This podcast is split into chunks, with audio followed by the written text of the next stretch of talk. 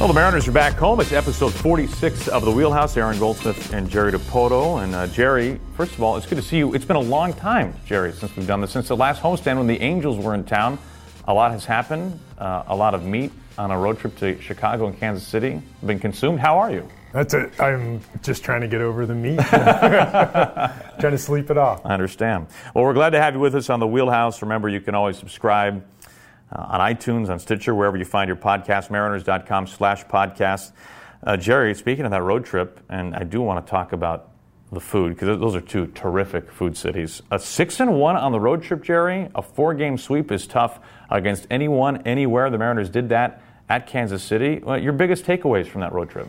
I couldn't have been happier with the way we were playing. And the enthusiasm of the team, how connected the, especially the offensive players have been in their prep, the meetings before the game, and, and really the the rise of Daniel Vogelbach on that road trip was something to behold. It was uh, a long time in, in coming and really enjoyable to watch. So I thought the starting pitching, like it has been most of the year, was, was solid. The offense was explosive, and the bullpen most nights was just enough. So I was looking at the numbers on Daniel as recently as yesterday. Uh, Baseball Savant, which is a great website that gets real nerdy on all kinds of things, and one of the things they track is exit velocity, and you can sort the leaderboards very easily. Uh, he ranked in the top five in average exit velocity. He was around 95 miles an hour. I mean, he is just hitting the tar out of the ball, and you can't seem to sneak a fastball past him. Is there a difference in your mind between this year's Daniel Vogelbach in years past, or is it just the maturation of a player? I think it's the latter. It's the maturation of a player, and, and I think it's it's just confidence.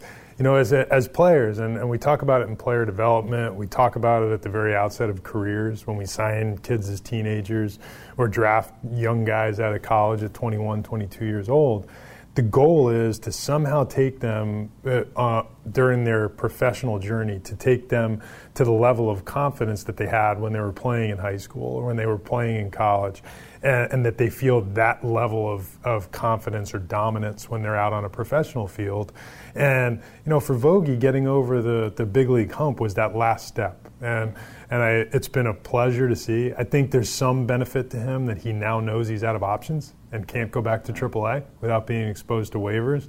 He knows because I called him or we discussed it on the telephone in January that he was going to be on this club and, and that he needed to come into spring training and just do his thing.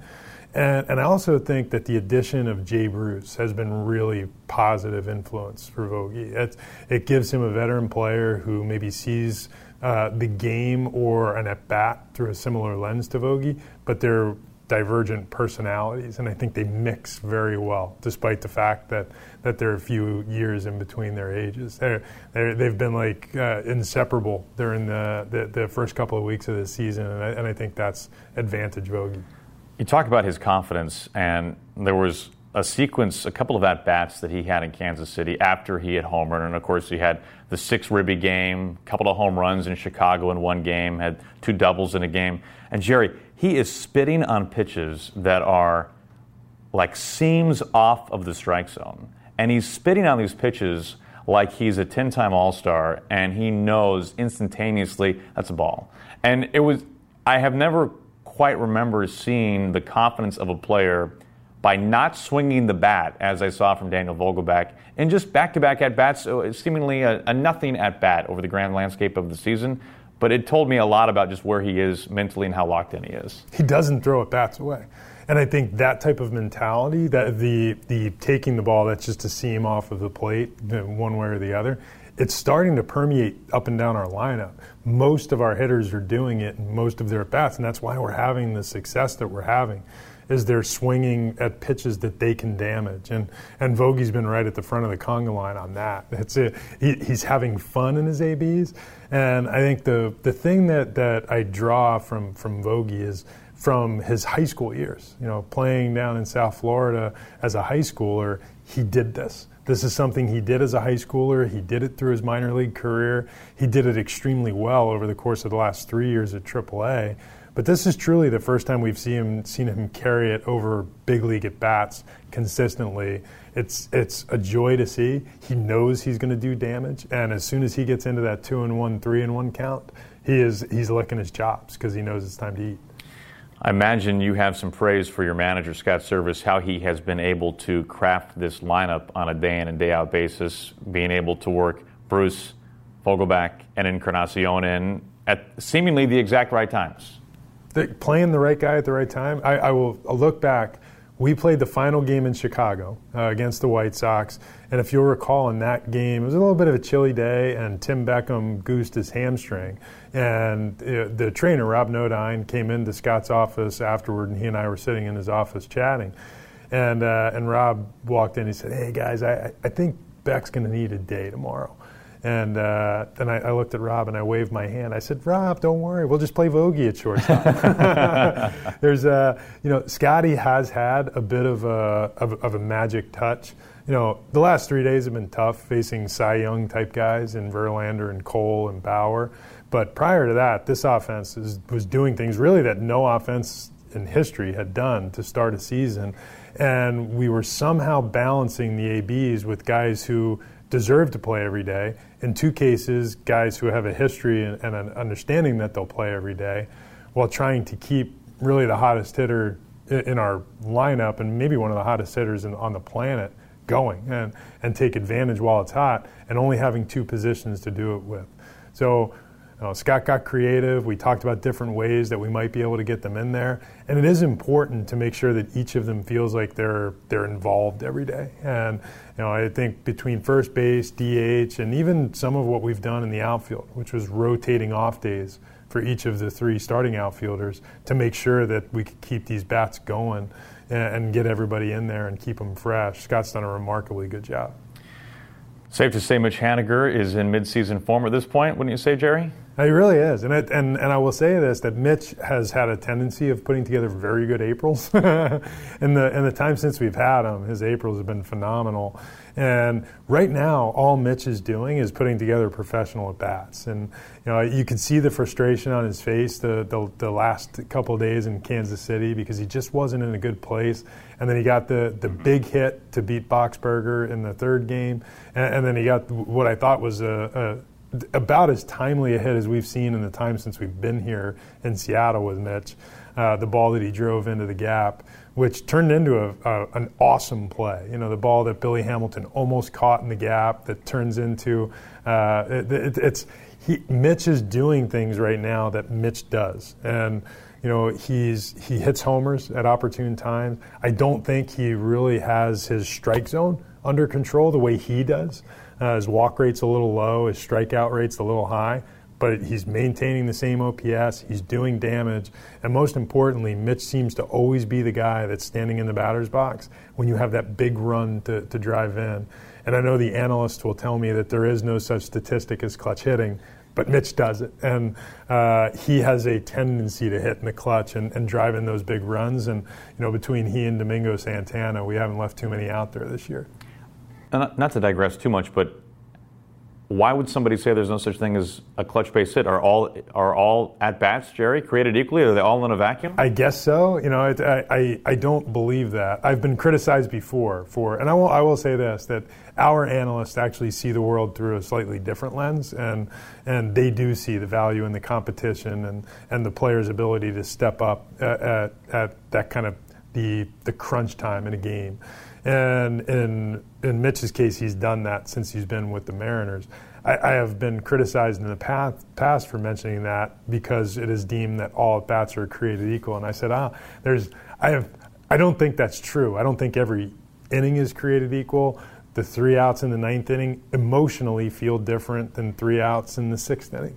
And while the three outs in the eighth may be the most important of that trio, the ninth always feels a little bit different, and uh, and it's not for everybody. And sometimes hitting in the clutch isn't for everybody, but it is. Mitch Haniger has, has proven that it is in fact for him.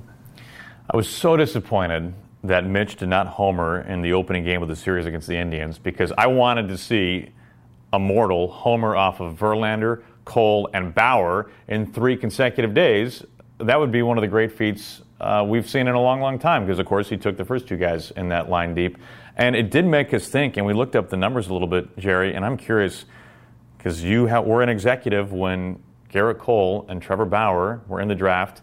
I mean, Jerry, Bauer's numbers at UCLA were just insane. I mean, notably better than Gerrit Cole, who was taken number one overall. Oh, phenomenal! I, I, was I was actually the the vice president of scouting and player development with the Diamondbacks when we drafted Trevor, and uh, I saw both pitch six times that year as as juniors at UCLA, and you know Trevor was they were both young juniors, but Trevor was the Golden Spikes Award winner. It was perhaps the the greatest single season in the history of college pitching what he was doing as a, as a collegiate. And he was throwing 130, 140 pitches a night, uh, which was crazy. And, and as good a stuff as Gerrit Cole has, Gerrit would pitch on, on Friday night. And we would usually see a nip and tuck game because he's always facing somebody else's ace. And it's, you know, it's, it's five to four, four to three.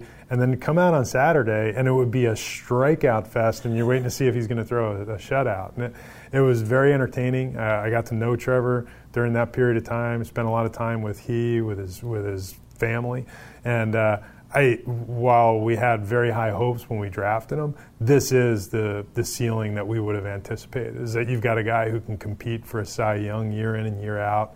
He's quirky. He knows how to pitch. He has awesome stuff, and and every year he gets a little bit smarter in how he uses it.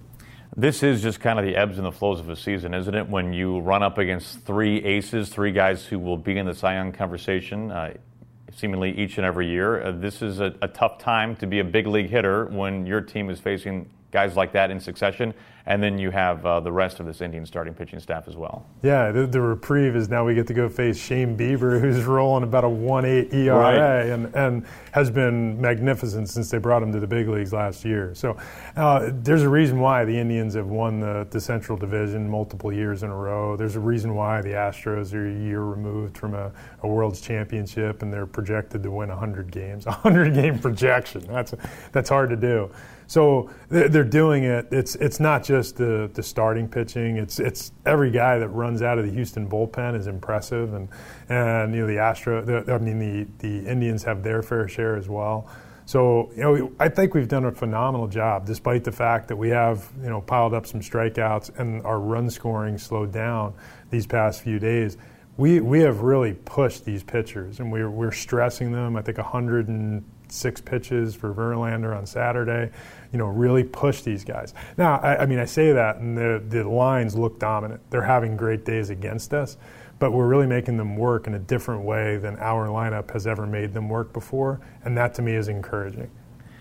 Domingo Santana, I don't, I'm curious, Jerry. When when you acquired Domingo Santana, he was, of course, removed, a year removed from a 30 home run campaign, did not contribute the following year because of Yelich and Cain in Milwaukee. So you know that what he did was real, you know that it was in there, but it was a little while ago. Uh, did you see this coming from Domingo, this ability to use the whole field, the opposite field so well, drive in runs? I mean, he has been one of the main and major contributors in this Mariners lineup. Of course we saw. There's a, I mean, we, we, thought Domingo, you know, when, when we were kind of looking at the 2019 season and beyond, and we've talked about it before, we had gone out and we had identified high talent players who happened to fit in an age window that we thought we could build around as a, as a core so that we didn't have to go down to the bottom floor in rebuilding our roster, that we could start with players who were entering the prime years of their career. And, and two years ago, as a 24 year old, Domingo Santana had a three, three and a half win season, depending on which you know, domain you're looking at to, to pull your, your war statistic from. But he was that guy a 30 homer, 15 stolen base season. And you know, right now, last night's game when, when he, he came up, and I, I have to say, like the, the two balls, first the, the, the rocket that he hit back through the box at, at Bauer was scary, and uh, you know, to to the naked view, it didn't look like he got glove, but it did get gloved. I gave Bauer an error on that, by the way. Yeah, ah, you gotta make that play. uh, there's, but not just that, but the cutter that he took to right field, and you know, it, it, it brought me to the Wayback Machine. I, I, opened up the, the baseball reference and started pedaling through like who drives in this many runs it, it, over the course of the first two weeks, three weeks of the season? You know, and I, and I, was remembering back to 1998. Do you remember like the absurd pace that Juan Gonzalez and I, I was playing at the time, and and Juan Gonzalez was on this absurd RBI pace. And I looked last night to see where in relation Domingo was, and last night was our 18th game, and Domingo finished the the night with 24 RBI on the season, I believe, and uh, 24 through 18 games.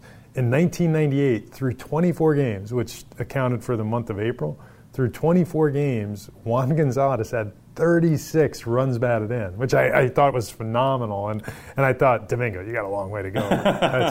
but he's, Are you uh, doing Stump JD before I get to Stump JD? Is that what this is? I was just scratching my own head. Uh, I think in this, in this one, I, I really couldn't be happier for Domingo's success in addition to being a really talented player, he is a terrific guy. He's, a, he's so easy to spend time around. I think very popular in the clubhouse and among the staff. You know, there there are certain things we need to clean up. You know, we got to get a little bit more consistent in left field. To his credit, or in his defense, he has not played left field very much, and you know the angles of the ball do change. He spent most of his career either in right or in center. And you know, the left field is a particularly difficult transition for guys who are always on the other side because of the way the ball comes off the bat. And you know, I do think that given time and exposure to the position, that he's going to be a, a perfectly good left fielder, if not above average, because he's a really good athlete but we've seen some turbulence out there, and fortunately, he's given back a lot more in uh, in the batter's box. That's for sure. By the way, have you have you heard, not seen, have you heard the Mingo's car? I have not. oh my gosh. I'm putting my luggage in the trunk after we get back from the last road trip, and somebody started up a B 2 stealth bomber in the garage. I mean, it is on pure rocket fuel. Like Fast and Furious? Like, just, like, I think my ear is ringing my whole ride home. It's impressive. I mean, it's a big league car. There's, I'm, I'm going to have to get out early and see it. Have your earmuffs ready. Yeah. It's impressive. I really don't want to hear him start it. I just want to see where it's coming from. Because perhaps it's that you know you sometimes you get the you know the booming voice that comes from the most unexpected place. That, I understand. That, that, the the the, the, the maybe Domingo's driving a Yugo and it just happens to have a you know that's a booming engine. I think the, the look of the car backs up the sound of the car. Let's put it that way. It's a, it's an even match. Uh, the bullpen, we saw a, rocky inning from the bullpen in game one against the Indians. Uh, we've seen really good performance from the bullpen in games prior against the Astros. I mean, this is a situation where guys are getting opportunity, right? And we have seen some really impressive performances, not only in single games, but over the course of the season. Brandon Brennan certainly comes to mind. Uh, you have some new faces in that bullpen. What do you overall make of where your bullpen is now and kind of the guys that you have seen uh, through roughly 20 games? Well, you know, we are providing opportunity for pitchers who have lesser experience, either in leverage roles or in the big leagues. And right now, down in our bullpen, I think between Brandon Brennan, uh, Connor Sadzeck, R.J. Alaniz, uh, Shawn Armstrong, minimally those four, not one of those guys has more than a year of major league service. And, and in some cases, they're making their major league debuts. I think two of those guys made their major league debuts this year. So we're giving opportunity. We understand that you're going to run into bumps in the road, and that's where we did last night. I think Brennan has been unbelievable, uh, truly from the, the first outing in Tokyo, and uh, what I thought was a, a hilarious moment. If you get back and, and, have a chance to watch the, the video footage of his outing versus Oakland in the Tokyo Dome, it was it was uh, colorful uh, in, in, in the way it finished and he is a, terrific fastball changeup combination, really showing uh, a lot of uh, character, maturity in the in, on the mound when he's out there. Which, frankly, on the first day of spring training, we couldn't have bet on. Uh, we didn't know that about him, and he's he's showing that he has that. He's going to hit his bumps in the road too, but I think he's been great. Connor Sadzeck, from the day we picked him up, he, he was nothing but good. And and last night, obviously, hit a bump in the road.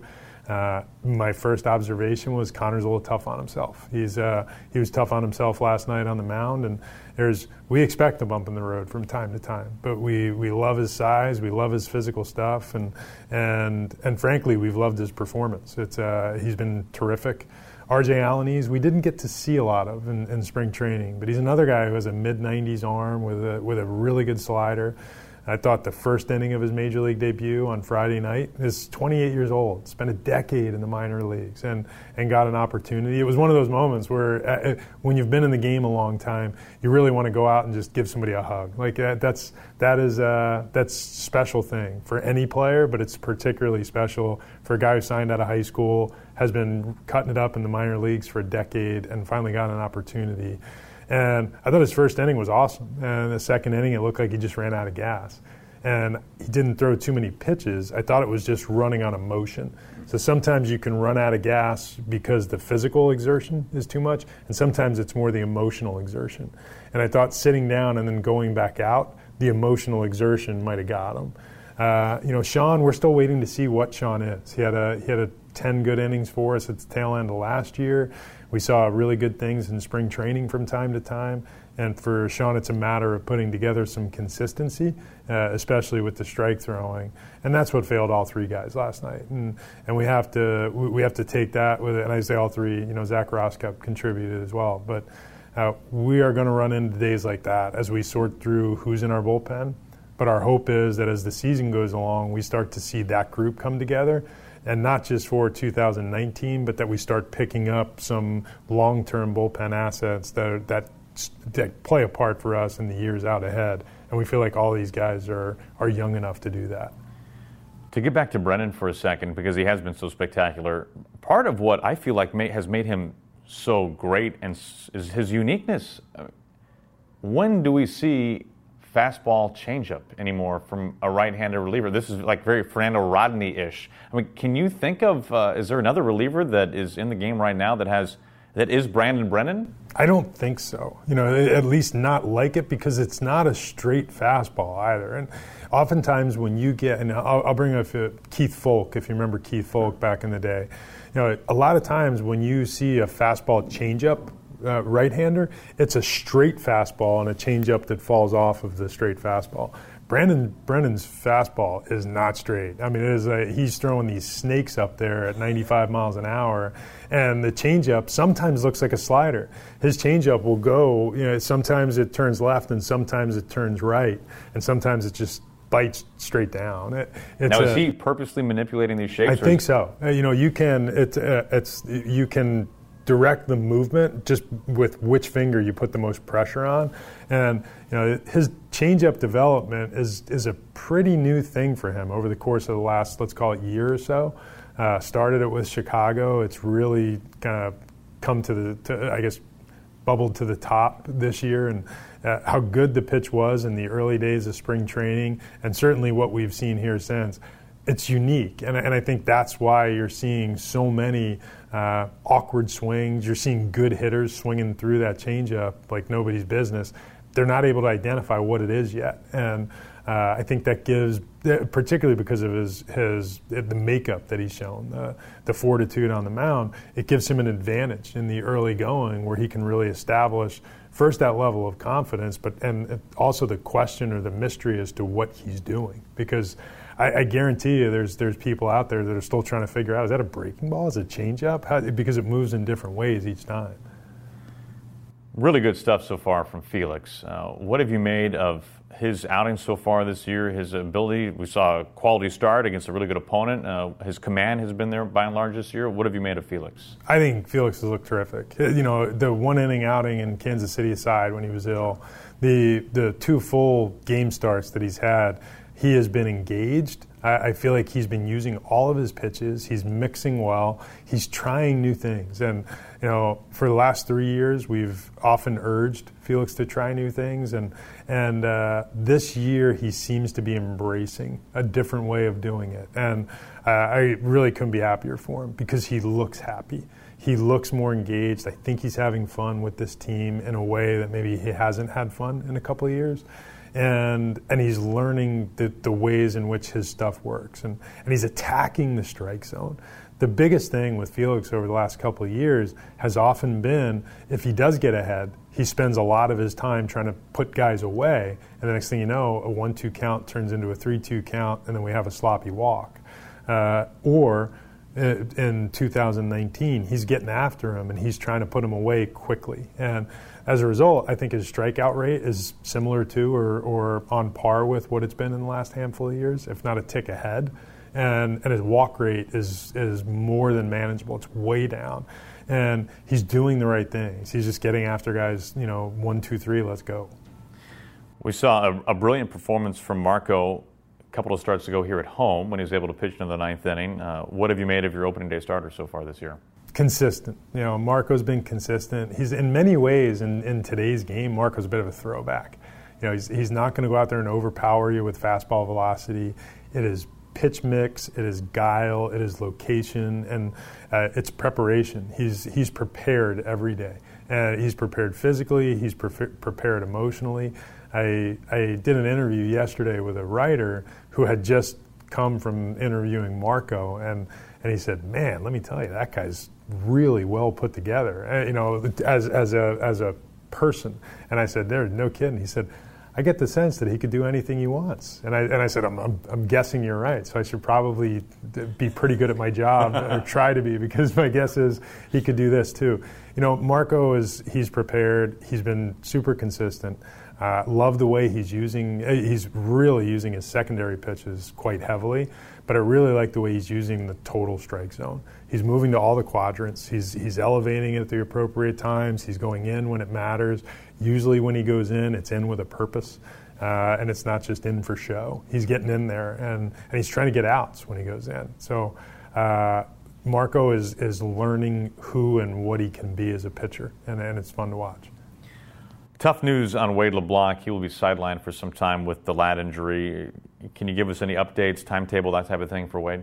Tougher news for Marco. Yeah, you're very right. That's absolutely right. I, I think I saw a tear the other day. I think they share organs. you know, the, yes, I can yeah, confirm they, that. They, they, they have fun. Um, uh, Wade, Wade, dating back to when he entered our rotation toward the end of April last year, uh, when he when he really I think took his first shot has been super consistent. And he, he, does it in similar ways. You know, it's the touch in the feel, and the cutter and the changeup and the guile. And, and he's navigated his way through a couple of really tough lineups in the early going this year.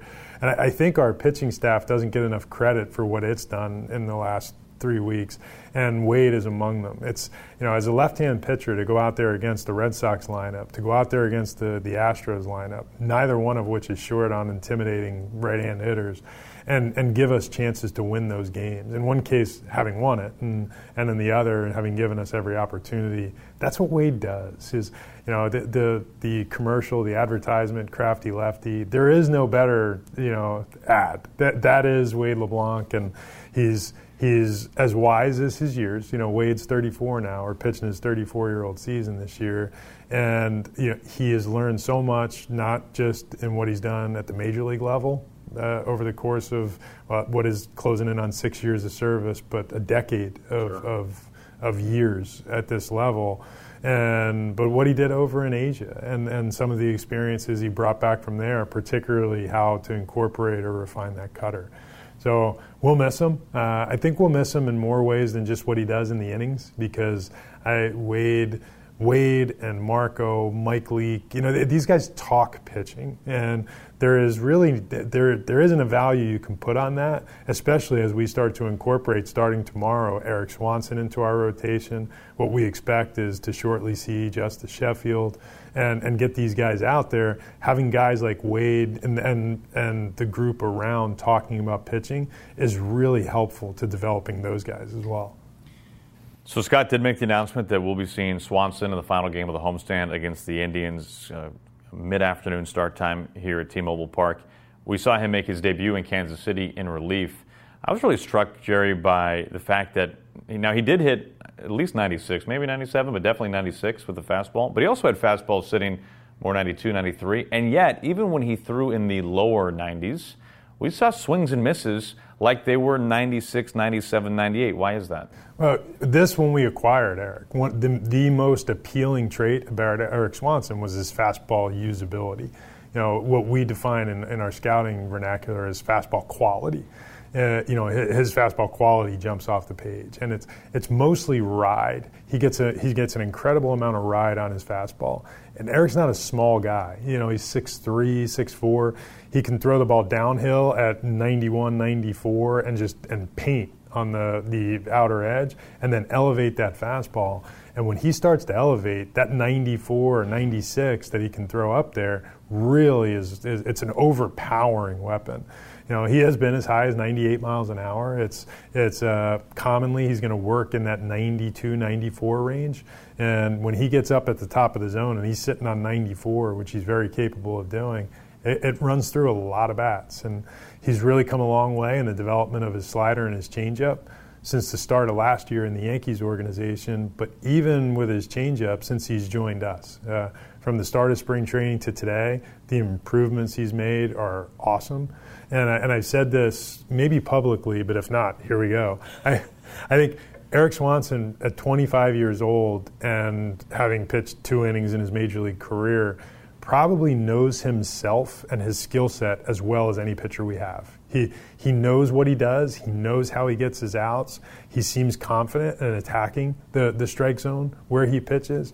Usually, it takes a long time to urge young pitchers to elevate in and above the strike zone the way that Erik does and, and feel confident in doing it. Because when you do that, occasionally you're going to give up a, a long one. And uh, Erik seems to have embraced that. Uh, it's an adjustment that the Yankees made with him a couple of years back, and we're getting we're getting the benefit of that now. And you know, our our scouts and our analysts did a really nice job of identifying a skill set that fit for us. And Paul Davis, our pitching coach, who is particularly fond of guys who can pitch vertically. Uh, when we were leaving Kansas City, it's about as perked up as, as, I've seen Paul all season long because we found a guy who fit. Perky uh, Paul. Uh, Perky Paul, who, who, who, found a guy who fit the niche that he's that he's looking for. Is it in in an era where the game is played vertically, you know, and in the generation that that I played, or you know, in the '90s, uh, even five, eight, ten years ago, the the game the, uh, over the plate was played horizontally. Where you, if you remember watching the, the great Braves teams with Glavine and Maddux and Smoltz, when they're when they're pitching, everything's happening in and out, in and out, and they're getting balls that are that far off the plate for strikes, and there's they're making almost unhittable pitches. And if they threw a ball above the waistline, it's just a mistake and now the game is being played vertically and you know it, never more so apparent than watching the last three starting pitchers justin verlander gerrit cole and trevor bauer may be this, the three best pitchers in baseball right now at, at playing vertical baseball over the plate and you know Erik swanson has that capability or style and we, ha- we don't have a lot of guys like that so it's, it's fun to, to tap into so then to dive a little deeper into that transition? Is it just simply because of velocity? I don't think it's just because of velocity. It's the each each fastball has qualities unique to that pitch, and you know, in in Erik's case, he has a, a, spin, a ride at the top of the zone. That's what, and I, I'm going to give the Houston Astros a ton of credit at the you know what the Astros, Jeff Luhnow's group, their analysts, uh, you know what they've done over the course of the years in Houston is go out and identify guys like Gerrit Cole, like Je- well, it's fairly easy to identify Justin Verlander. he's good. Uh, you know, I got like, a tip, guys. like, like Ryan Press. Yeah, I, I, heard this guy. Might, there's a way we can make this Hall of Famer, uh, you know, an inner circle Hall of Famer.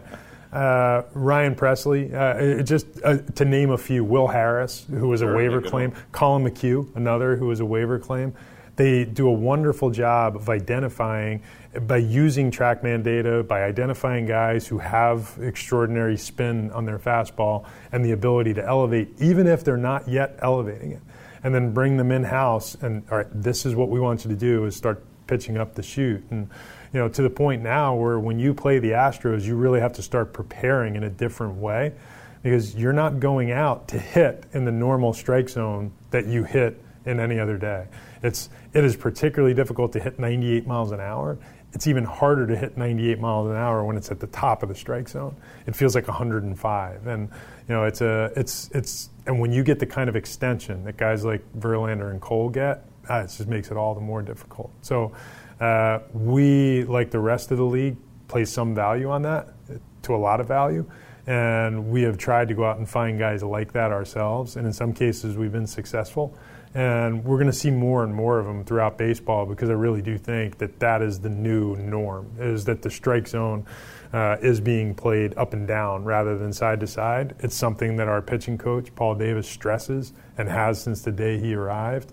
And if you're not able to take advantage of that up and down strike zone, you're probably not going to last quite as long in this league.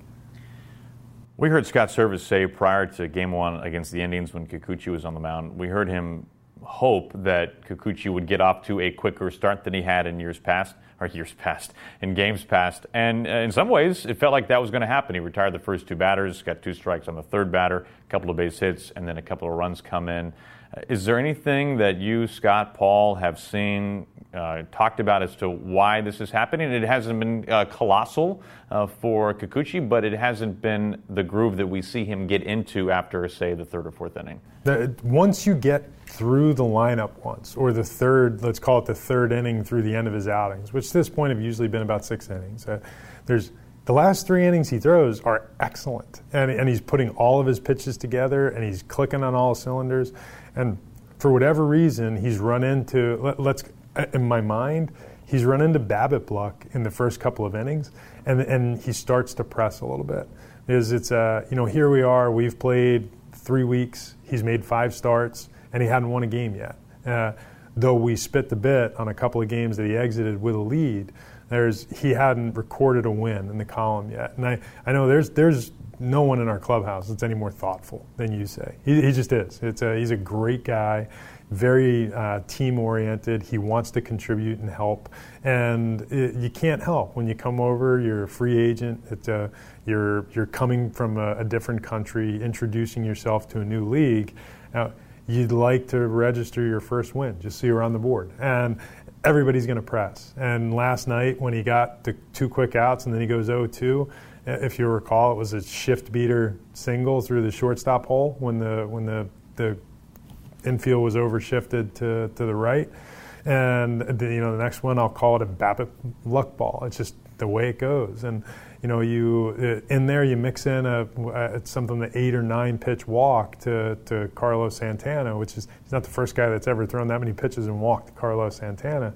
Uh, it turned into a long first inning, but his stuff was very good.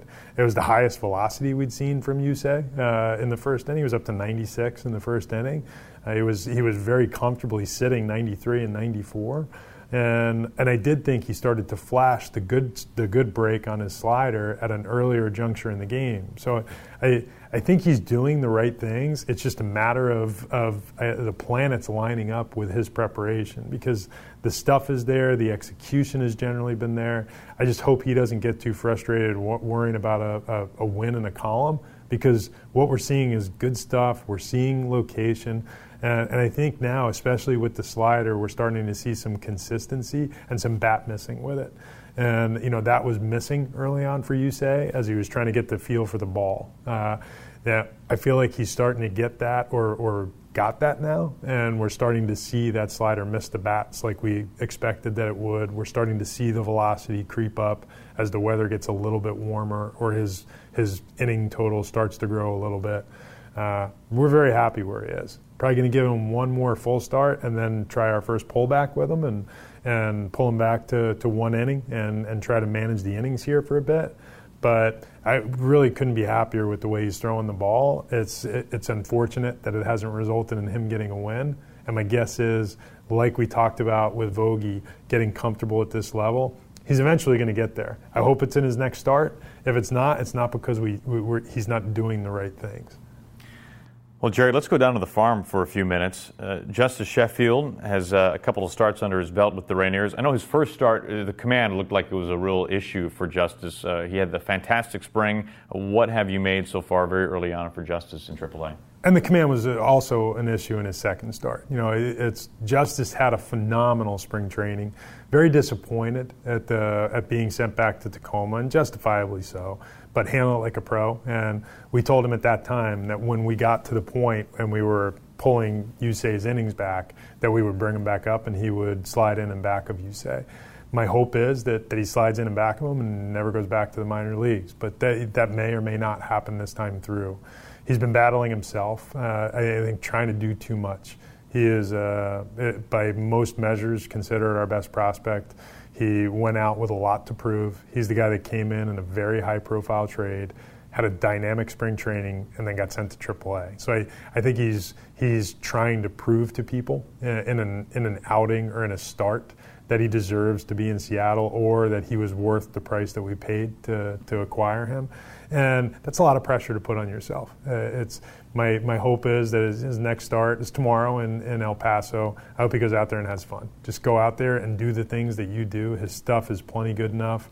Uh, he's been battling himself. He's been pitching in bad counts, and, and as a result, he's, he's made life a little more difficult on himself. But you know, we, we spent some time and we had some resource down there for him on Sunday, and hopefully we got him back on track, and we expect to see him here in the big leagues in the in the weeks ahead.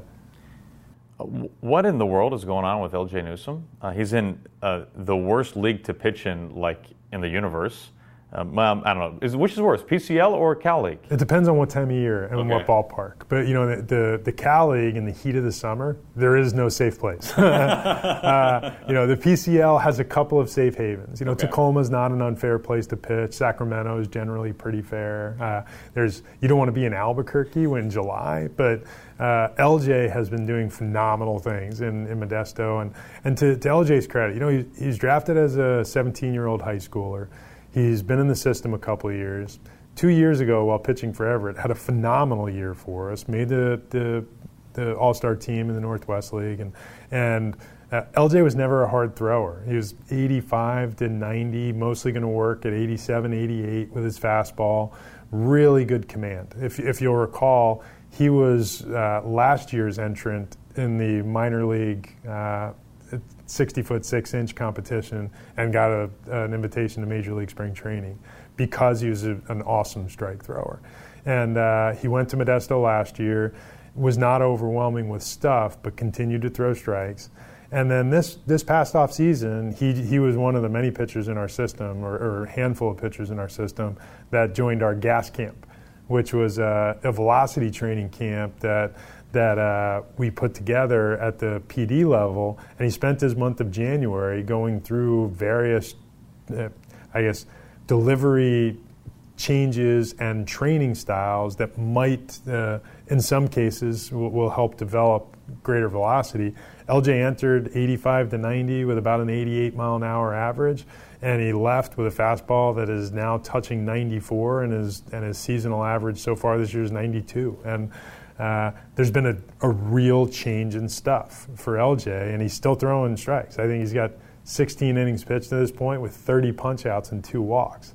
That's doing it. I, I mean, I don't, I don't care where you're pitching, but especially if you're pitching in the Cal League as a 22 year old, that's doing it. Can you? We will, we have to dedicate time in a future wheelhouse to the gas camp, but can you just give us like a little morsel of what it was? Sure. You know, we have uh, we went through a, a, a, variety of camps this year. Like uh, we'll call it self improvement camps for players. Uh, we had a swing change camp, uh, identified six or eight of our minor league hitters who we thought would really benefit from from being in a swing camp.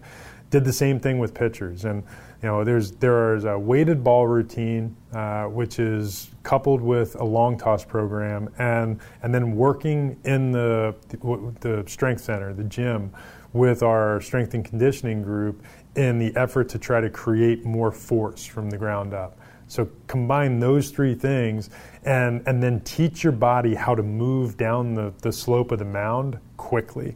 So take guys who don't ordinarily move down the mound quickly and get them moving. Uh, so that's the it's it's phenomenal to watch. I, I, went and watched a couple of the gas camp workouts down in Peoria, and you know we had LJ, we had Reggie McClain, we had Nick Wells. There were a number of guys in our in our group who got up on the mound and they would stand on the mound and then just take a running charge from the mound toward a screen, and they're throwing balls of various weight into a net. And by the time they're finished, they are fully lathered up. They're throwing these balls anywhere from, let's call it 92 a, with a regular baseball to 102 with a, with a, a ball that's four ounces. And uh, the, the, the goal was to increase arm speed, increase body speed down the hill and, and, and hopefully translate when you pick up the normal baseball. And, and, uh, and it did in almost each case. LJ is bumping 94, sitting around 92. Reggie McClain, who was at that camp, has been up to 96 miles an hour. And, and, uh, and Reggie's another one who about an 88, 89 mile an hour average prior to this year. And, you know, we shortened up his role, put him in the bullpen, and, and let it hang out, and it's working. Similarly, Nick Wells, who's always had a pretty good fastball, is is also throwing a tick harder than he was in years past. So, you know, Max and, and, and our, our pitching guys, our pitching strategists, you know, uh, Trent Blank uh, particularly, um, Forrest Herman, they, they've done a great job in developing these programs. And, you know, Carson Vitale, Andy McKay, and our PD people have been nothing but creative in incorporating them. Hopefully, it, it continues to, to prove a, a good move for a lot of these guys. Looks like the organization dodged a bullet on Julio Rodriguez. Is that right? Yeah, Julio, he's okay. He got hit in the hand. Um, probably not the only time. It's, we had one horrific night. I think we got Julio hit in the hand. We lost four players in, in roughly an inning in Arkansas due to lower extremity, you know, injuries or issues. None of which are significant, thank goodness. But uh, Julio was good the next day. Uh, should be back in there today. Um, we've we've seen most of what we would consider to be, or what the you know the, the, free world considers to be our better prospects have gotten off to really good starts. Julio among them, and I, will tell you what, he's nothing if not entertaining. He's pulled back a homer. He's hit one. He's he's 18 years old in a really difficult league to make a transition to. For an 18 year old kid from the Dominican to, to be hitting in April in Charleston, West Virginia, is uh, no easy task. It's a, it's cold. Uh, it's it's by far the coldest weather that Julio's ever played in. Uh, he's off to a tremendous start. Jarred Kelenic, after a slow start, has really started to heat up these last three or four days. Logan Gilbert is off to a dynamic start and doing really good things. Justin Dunn off to a terrific start in Arkansas. I think uh, Evan White got off to a good start. He was one of the guys that went down with a lower body uh, issue. He'll spend a, a seven day stretch on the DL, but we expect he'll be back quickly. Jake Fraley off to a tremendous start. Really fast start for Kyle Lewis. He's cooled down considerably since, and, and hopefully we can get him back on track terrific start for J.P. Crawford, awesome start for Shed Long. A lot of the, the, the, guys who came in with some prospect, you know, cred have really lit it up early, and it's been fun to see. Before I destroy you and stump JD, the best meal that you ate on the Kansas City Chicago road swing was? Was I had a, a, a like a cacio pepe that was made tableside in a cheese wheel, which I have to say thrilled me. It made me want to go buy a cheese wheel. Uh, every every kitchen should have one. This is right. I actually said to the to the waiter who was who was making it uh, tableside. He's telling me what he's doing. I said, "You're going to have to instruct me what you're doing." Uh, he's you know step by step he's telling me what he's doing what he's adding and then and then he sets the the pasta aflame in the cheese wheel and the cheese starts melting uh, around the wheel coats the the pasta and then it is bam in the bowl in front of me quickly and uh, and I, I, does the pasta uh, unignite itself oh yeah it just it absorbs the cheese and the cheese you know dulls the flame. It's a it is it's a classic scientific method. It was uh, it was tremendous. Just a couple of blocks from the from our hotel in Chicago. Yeah, yeah. Asterio La Pizzola. I think it was uh, it was it was tremendous. Uh, that was the best meal I ate on the road. I would hope so. Yeah, it was off the charts. Good. That's fantastic. Okay, well, I'll remember that for next year in Chicago. And when the I, accompanying wine. When I say, hey, Jerry, uh, the name of that place where they set your pasta on fire, you'll remember, right? Of course I will. Well, I actually have it in my phone. But okay, uh, yeah, we had uh, that was that was the best meal I had. I'm sure that you've got something you need to share. Uh, I did eat uh, well. I mean, in Chicago, I did enjoy some steak.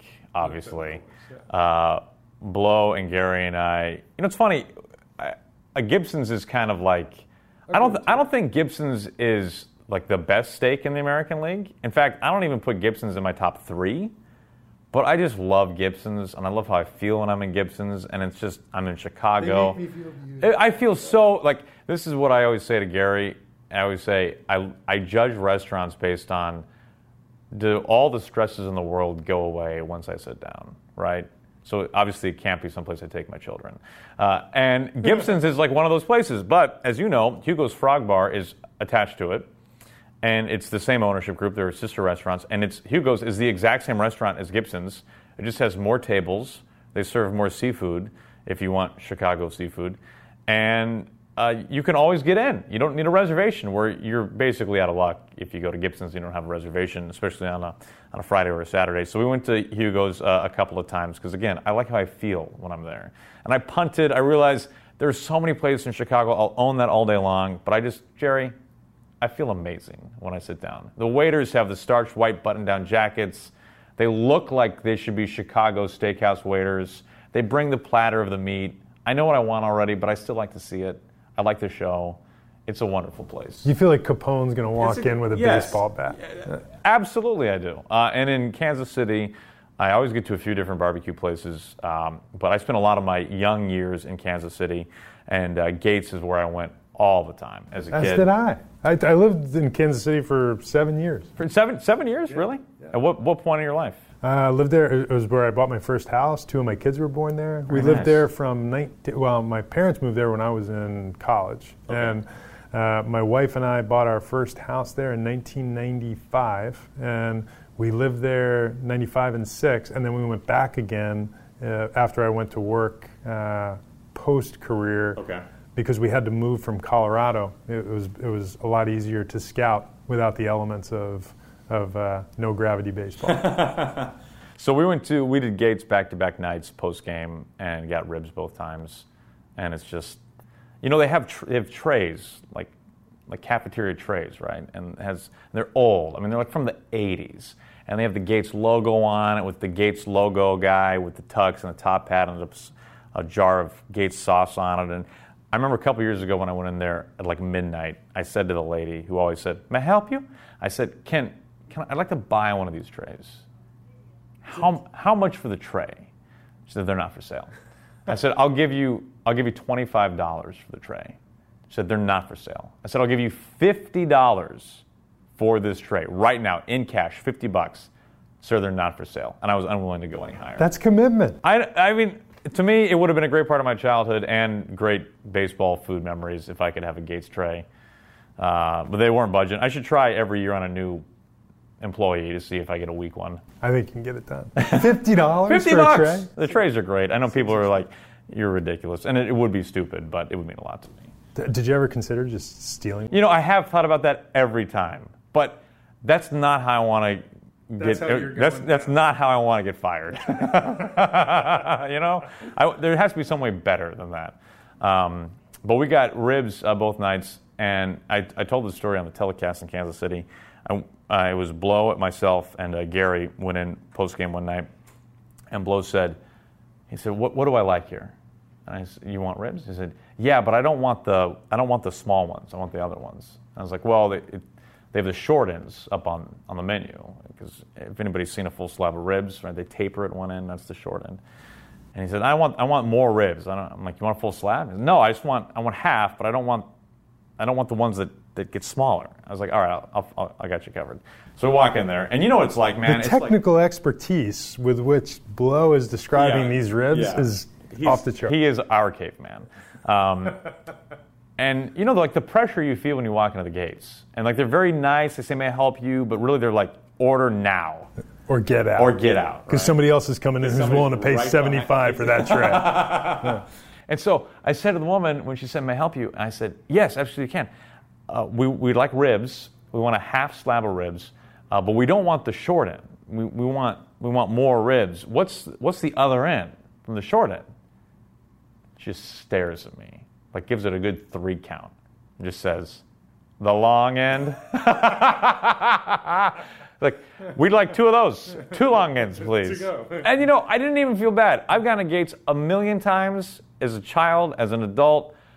I've never, I've never seen long ends on the board. You, now it might be, but I have feel so much pressure when I walk in there. Like you can't look at the board for more than ten seconds before they make you order. I whiff, man. Long end. I should have known that. It's, it's the soup Nazi. You're sweating. Oh, it's a the, lot the of pressure. pressure is Even when you feel at home there, it is pressure, and you don't feel great about it when you're ordering. But the food is terrific. So, On to Stump JD. This is very niche, uh, which I am very happy about. This will be impressive if you can get it. Uh, last night, uh, which would have been uh, Monday night, the reigning National League MVP, Christian Yelich, had a three homer game, which I think is only the second three homer game of the season. Uh, Paul Goldschmidt had a three homer game, interestingly enough, against the Brewers. But three homer games are hard to have, right? Like Nelson Cruz, with this, will always defy me, has never had a three homer game. It's hard to do. It's hard to do. That's the point, right? Even for a guy like Nelly. Although on this past road trip, I had the great fortune of spending a weekend palling around with Mike Cameron, who had a, a four-homer game. game. Yeah. Yeah, and remembers it like it's yesterday. Yes, exactly. That was one of the great moments in Mariners history. Uh, so I was curious last night when I saw Yelich uh, hit three dingers in one game. I thought, who's had the most three homer games in Major League history? And I'll tell you the answer partly. There have been two players who six times in their career, Jerry, have hit three homers in a game. Who are Can you tell me who these two individuals are?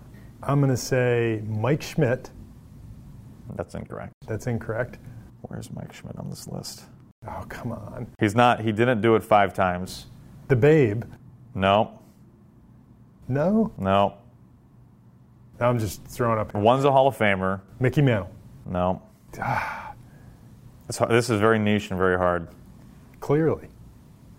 Oh, by the way, uh, while I give you some time to think, I, when I was looking up, I just kind of started cherry picking Hall of Famers or notables. So Harmon Killebrew had one three homer game. All right. Mickey Mantle, one three homer game. Really? Hank Aaron, one three homer game. Now, Griffey, two. Thome, two. Reggie Jackson, two. Mookie Betts has had four already. Really? How about that? Different era. He's, yeah, he's, no, that's very true. He's had four three homer games, as has Albert Pujols. Joe Carter's had five three homer games. A Rod, five three homer games. Do you want me to just tell you? Please. I- you're- the suspense is killing me. Uh, Sammy Sosa, six three homer games. I've been on a couple and at the end of a couple of summers. Yeah. Never all three of it. And uh, Johnny Mize, Hall of Famer. The big cat. The bi- he's a big man, wasn't he? yeah. The St. Louis Cardinal. Yeah, absolutely. In his time was a giant by comparison to the rest of the players. So there's your answer, Jerry. Um, I knew I'd get you on that one. I'm still making up for a couple of weeks ago. Can, can I tell you? uh, I have to share a Sammy Sosa story. Oh, good. So Sammy Sosa, this is in the mid '90s, and uh, I had my first couple years in the National League. I'm with the New York Mets, uh, and then the last four with the Colorado Rockies. And uh, so for half a dozen years, Sammy's in Chicago, and I faced Sammy frequently. Played against him in, in Winter League before it got to the National League, so I'd seen him a fair number of times. And let's just say he tormented me. It was, uh, it, and really, from a matchup standpoint, as a right-hander, it should have been an easy one for me. But I was a sinker baller, and he was a good low ball hitter. Uh, even before he became the the mainstream version of Sammy Sosa, and this all began well before like the 60 homer version of Sammy.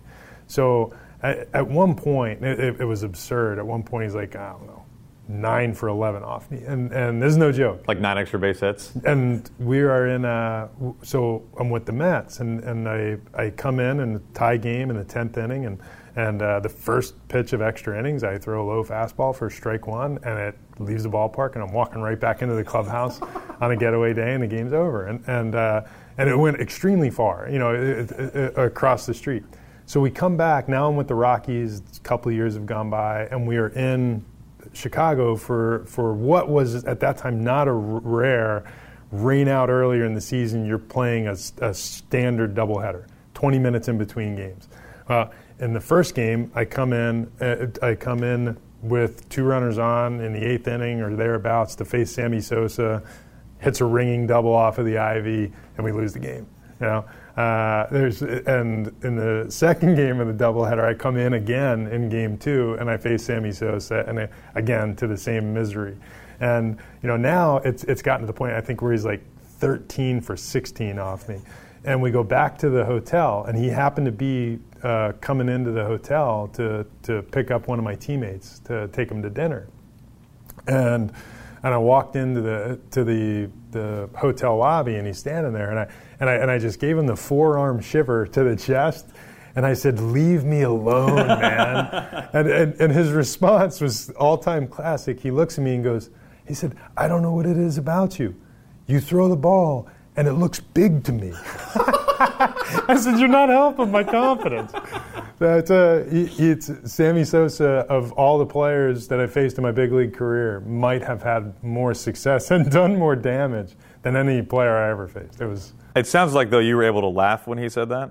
I can laugh about it now. Not, not so I, much then. At that time, I think I may have cried and, and curled into a. No, Jerry. The num- I mean, I'm looking at the numbers. The numbers aren't great. I mean, he's seven for 14 against you I, I feel like it's much worse with worse a than double and a homer. I mean, that.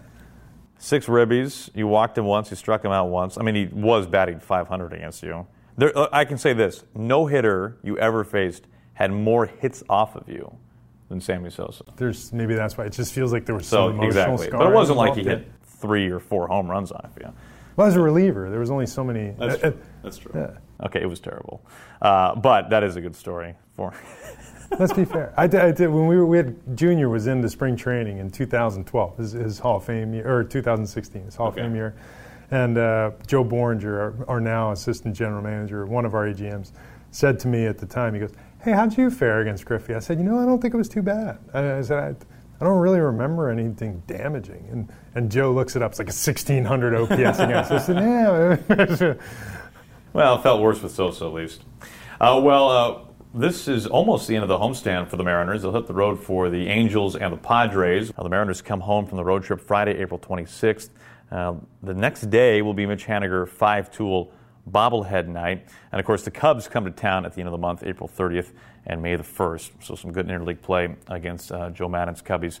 Jerry, as always, this has been a blast. Uh, thanks for uh, telling us about Sammy Sosa. Sorry about that. And uh, you'll get JD, some JD next time, I promise. I'll make it easier. I'm gonna I'm gonna go to the box and just start practicing.